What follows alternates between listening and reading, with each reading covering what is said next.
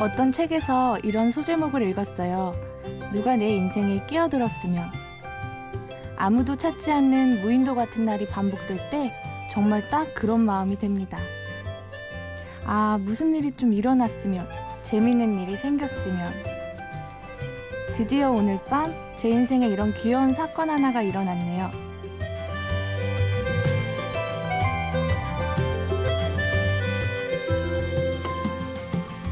심야 라디오 DJ를 부탁해. 오늘 DJ를 부탁받은 저는 최문혜입니다.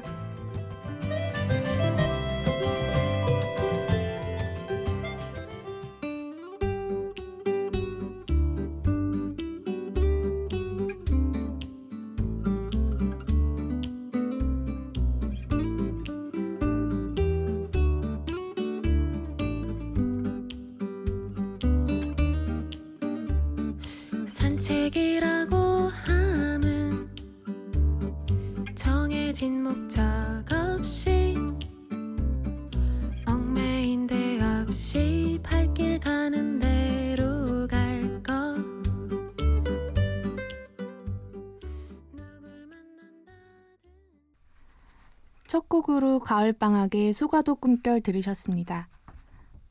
제가 산책하는 걸 엄청 좋아하는데요. 이 노래가 한때 제 단골 산책 배경음악이었거든요. 사실 이 자리도 산책하는 기분으로 나온다고 했는데요. 원고 쓸 때부터 느낀 건데 평범한 산책은 아닐 것 같아요. 저는 최문혜라고 하고요. 이름 말하기는 쉬운데 제 소개는 쉽지 않네요. 그냥 뭉뚱그리면 글을 쓰는 사람인데요. 여기 MBC 라디오에서도 작가로 일했었어요.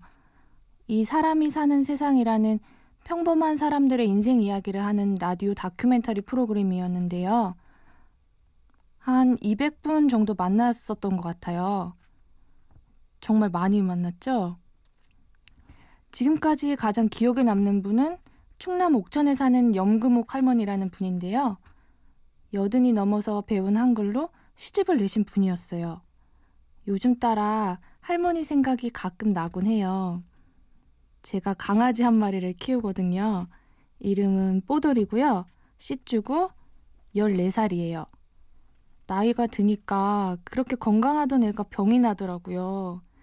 지금 심장하고 피부가 안 좋아요. 예전처럼 활발하지도 않고.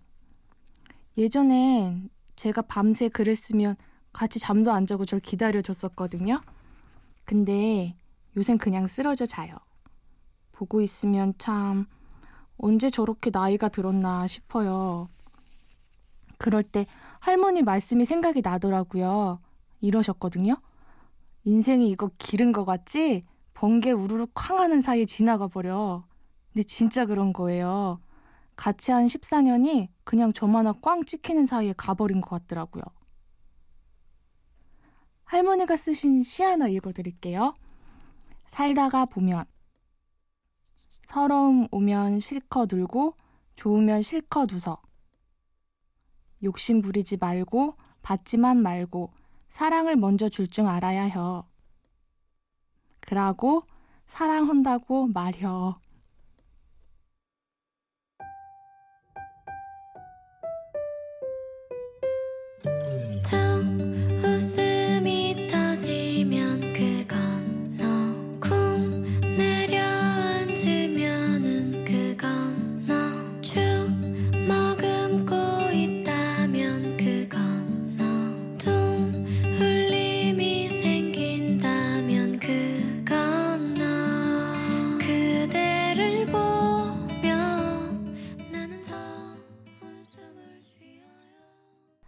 여러분은 지금 심야 라디오 DJ를 부탁해를 듣고 계시고요.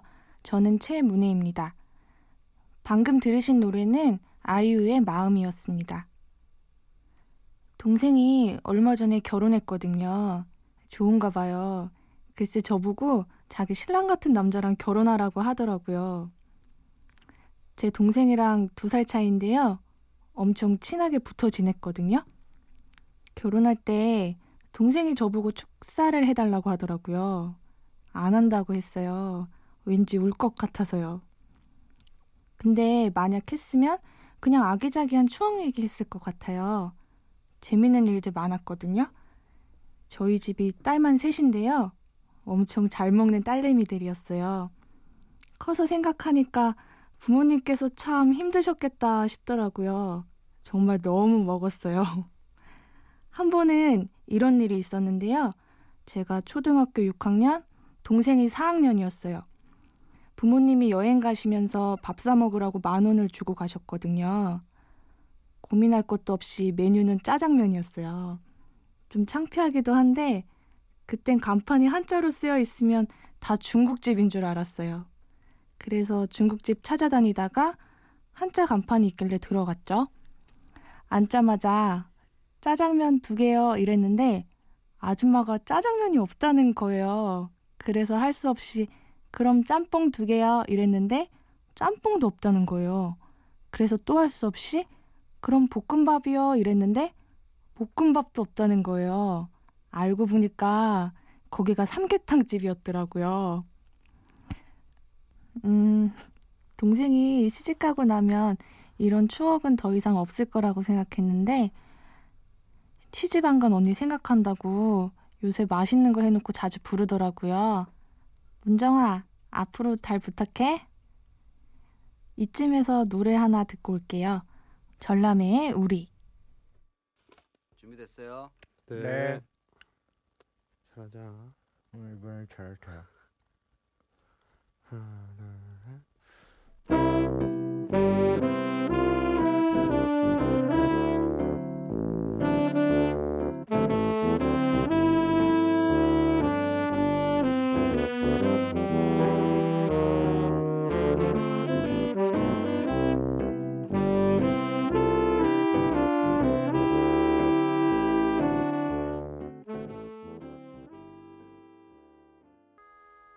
저는 라디오 작가 하기 전에 희곡을 썼거든요. 연극 대본 희곡이요. 요즘에는 희곡 쓰는 모임을 하고 있어요. 모임 이름도 있는데요. 제가 이 모임에서 처음 쓴 희곡 제목이에요. 순수한 만남. 매주 모여서 정말 순수하게 희곡을 쓰고 있답니다. 순수하게. 맞죠, 쌤들? 또 제가 하는 일이 하나 더 있는데요. 대학에서 희곡 창작 수업을 하고 있어요. 이번 학기 수강생이 7명이었거든요. 이런 소규모 수업은 처음이었는데 정말 재밌었어요. 첫 시간에 쓴 에세이를 희곡으로 발전시켜 나갔는데요. 각자 쓰려는 이야기를 발표하고 토론하는 식으로 수업을 했어요. 탁구 치는 것처럼 이야기가 입에서 왔다 갔다 하면서 점점 꼴을 갖춰 나가는 거예요. 그 과정이 너무 흥미롭고 즐겁더라고요. 사실 요즘에는 희곡 쓰려는 학생들이 별로 없어요. 대부분은 소설이나 시나리오, TV 드라마를 쓰고 싶어 해요. 근데 이번에 희곡을 정말 좋아하고 쓰고 싶어 하는 애들을 만난 거예요. 열정이 너무 뜨거워서 저도 수업 준비를 더 열심히 해야지 자극을 많이 받았어요. 애들 보고 있으면 앞으로가 정말 궁금하고 기대가 돼요. 이 애들이 나중에 어떤 작품을 쓰고 어떤 작가가 되어 있을지. 학교 다닐 때 MT만 가면 섹시한 여자 가수 노래 부르면서 똑같이 춤추는 남자 선배가 있었거든요. 박지윤의 성인식이나 이정현의 와 이런 거요. 한 번 웃지도 않고 정말 진지하게 섹시한 표정 지으면서 너무 웃겼거든요.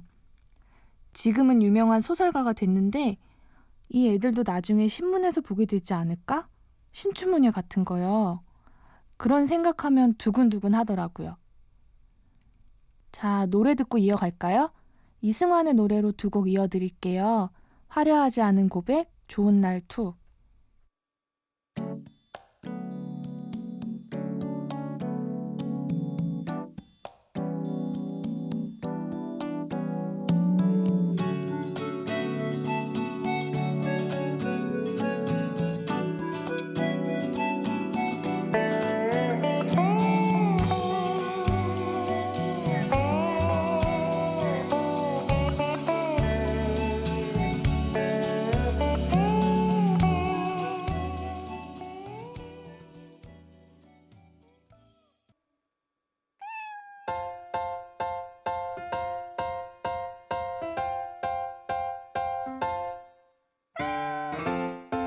가시고 지겨울 땐 TV 볼륨을 꺼 왠지 모를 평화로움. 세상은 차분해져. 뜨뜨르뜨뜨. 난 처음보다 덜 심각한 걸. 나지막한 바람 소리. 사뿐 내 발소리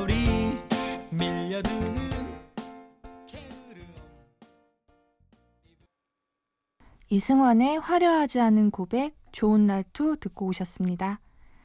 여러분은 지금 심야 라디오 DJ를 부탁해를 듣고 계시고요. 저는 최문혜입니다.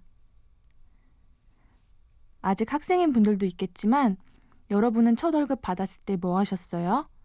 전 클래식 기타 학원을 끊었었어요. 수강료가 비싸서 계속 인터넷으로 알아만 보다가 월급 받고서 확 질렀는데요. 막상 배웠는데 너무 재밌더라고요. 근데 잘하진 못했어요. 제가 나중에는 진도가 하도 안 나가서 선생님한테 선생님, 제가 잘하는 편인가요? 하고 물었거든요. 근데 선생님이 그것도 몰랐냐는 듯이 그렇다고는 할 수 없죠. 이러시더라고요.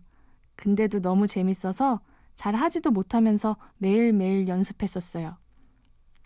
기타 학원 다니면서 있었던 소소한 일들 생각하면 지금도 웃음이 나는데요. 보통 기타 칠 때 검지랑 중지를 쓰거든요. 한 번씩 번갈아 가면서 튕겨줘야 돼요. 근데 하다 보면 헷갈리는 거예요.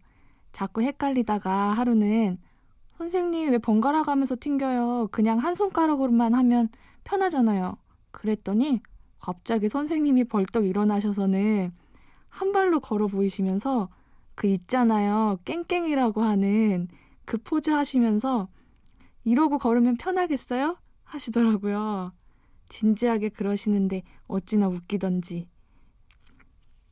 또 기타 학원에서는 선생님이 직접 수강생들 손톱을 다듬어 주시거든요.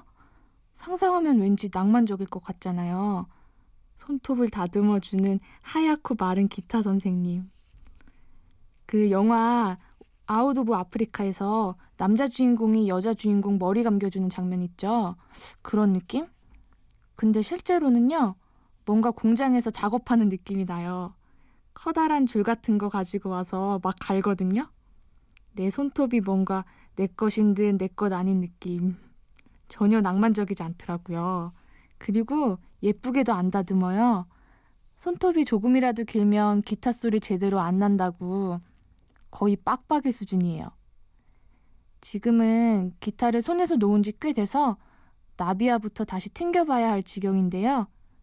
그런 조금 사소하고 소소한 일들이 지금까지도 기억에 남아요. 이쯤에서 또 노래 듣고 갈까요? 제가 연습할 때 많이 들었던 곡인데요. 패닉의 기다리다.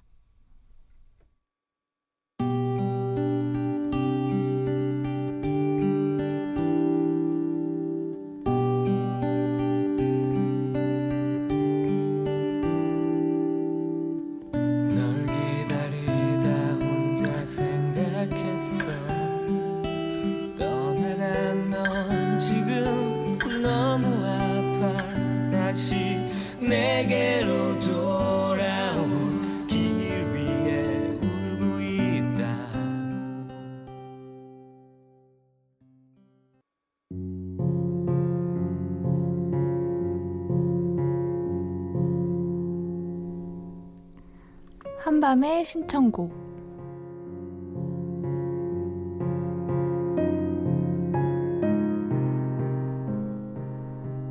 이 코너는 DJ가 지인에게 전화를 걸어서 신청곡을 받는 코너인데요. 저는 제 친구 윤희에게 전화를 걸어보겠습니다.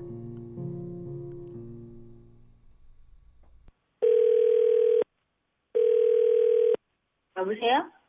윤희야, 응. 나, 어, 왜? 어, 뭐 좀 물어보려고. 응. 야, 너한테 나 어떤 친구야? 너한테? 너한테. 어, 글쎄. 나. 아니야, 그, 그, 그, 이걸 그렇게 갑자기 그러면 어떡해. 말해봐봐. 어, 어떤 친구냐면, 응. 어, 생각했던 게 있었는데. 그냥 네가 나, 나한테 어떤 친구라기보다는 그냥 난 네가 어떤 사람인지에 대해서 더 많이 생각했던 것 같긴 한데 그럼 어떤 사람인지에 대해서 말해봐. 아, 네가 좀 특이한 건 맞는데 어. 음, 가을 들판? 음, 가을 들판? 응. 어. 이 풍요롭고 음. 너무 덥지도 너무 춥지도 않고 음. 되게 넓은 느낌? 음. 갈색하고도 잘 어울리고. 응. 야, 음. 이런 이런 방송으로 하는 건 아니겠지? 내가 너한테 신청곡 물어봤었잖아. 어. 옛날에 고등학교 때 어. 많이 들었던 노래 중에서 좋아하는 노래 있으면 그러면 그냥 폰에 더 갬블러 해줄래? 그거 밤에 어- 들으면 어울리는데? 음 그래 알았어 윤이야 응, 응. 근데 응. 이거 방송이야 어, 뭐네야. 진짜 그만해. 농담하지 말고. 아니야 너 하자- 진짜야 방송이야 너 문에 너 이번 주 가면 나, 내 거 나가 진짜 가만 안 있을 거야? 윤이야 그늦게 너 정말 나 가만 안 있을 거야? 내 거 나가면 나 진짜 MBC 폭파시켜버릴 거야? 어, 알았어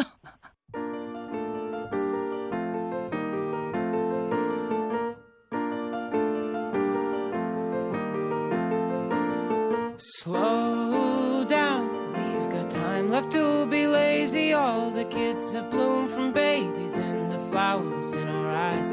We've got 50 good years left to spend out in the garden. I don't care to beg your pardon, we should live. 번에 더 갬블러 듣고 오셨습니다. 친구랑 저랑 다소 과격한 얘기를 나눈 것 같은데요. MBC는 폭파되지 않게 제가 친구를 잘 달래보도록 하겠습니다. 이렇게 DJ로 MBC에 오니까 작가로 일할 때랑은 되게 다른데요. 굉장히 특별한 기분이 들어요. 여러분도 DJ에 지원해 보세요. 그 DJ를 부탁해 홈페이지에 가시면 지원하실 수 있습니다. 아, 그리고 저도 이 시간에 아마 깨서 방송 듣고 있을 것 같은데요. 여러분도 듣지만 마시고 문자나 미니로 사연이나 여러분의 이야기 보내주세요. 짧은 문자는 50원, 긴 문자는 100원의 정보 이용료가 부과되니까요. 될 수 있으면 미니로 공짜로 보내주세요. 아, 노래 하나 더 듣고 갈까요? 김현철의 연애.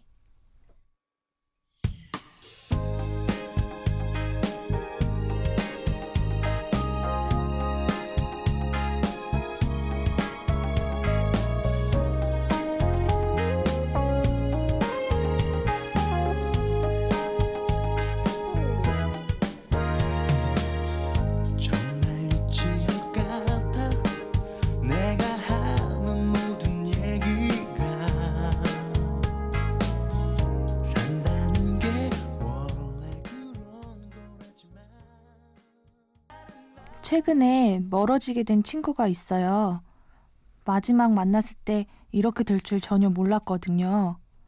웃으면서 안녕 하고 헤어졌는데 그게 마지막이었던 거예요.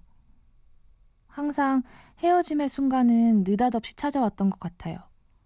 예전에 시트콤 짧은 다리의 역습에서 윤유선 씨가 폐경을 맞는 장면이 있거든요.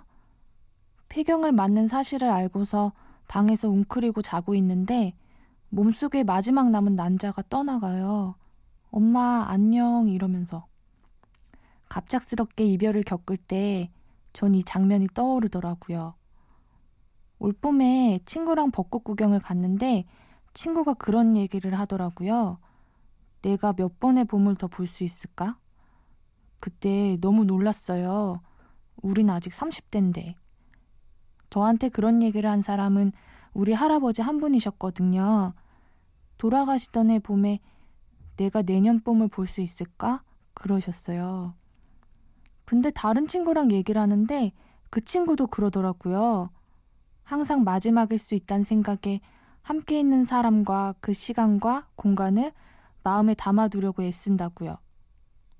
그 말이 두고두고 마음에 남아요. 헤어짐이 언제 올지 모르니까 그저 순간순간 최선을 다해 즐겁게 살아야겠다. 그런 생각이 들어요. 아, 노래 듣고 갈게요. 스위트피의 잊혀지는 것, 이진아의 마음대로.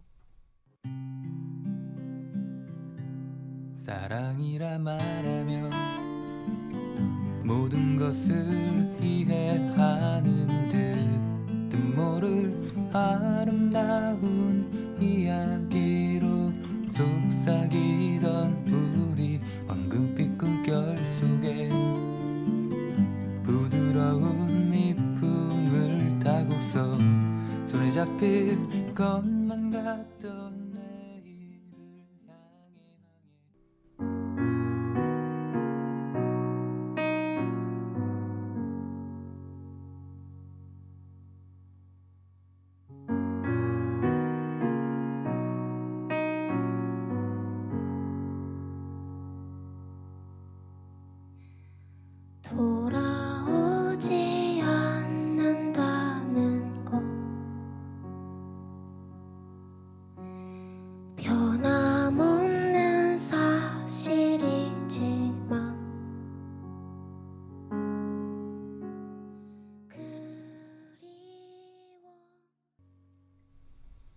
스위트피에 잊혀지는 것, 이진아의 마음대로 듣고 왔습니다.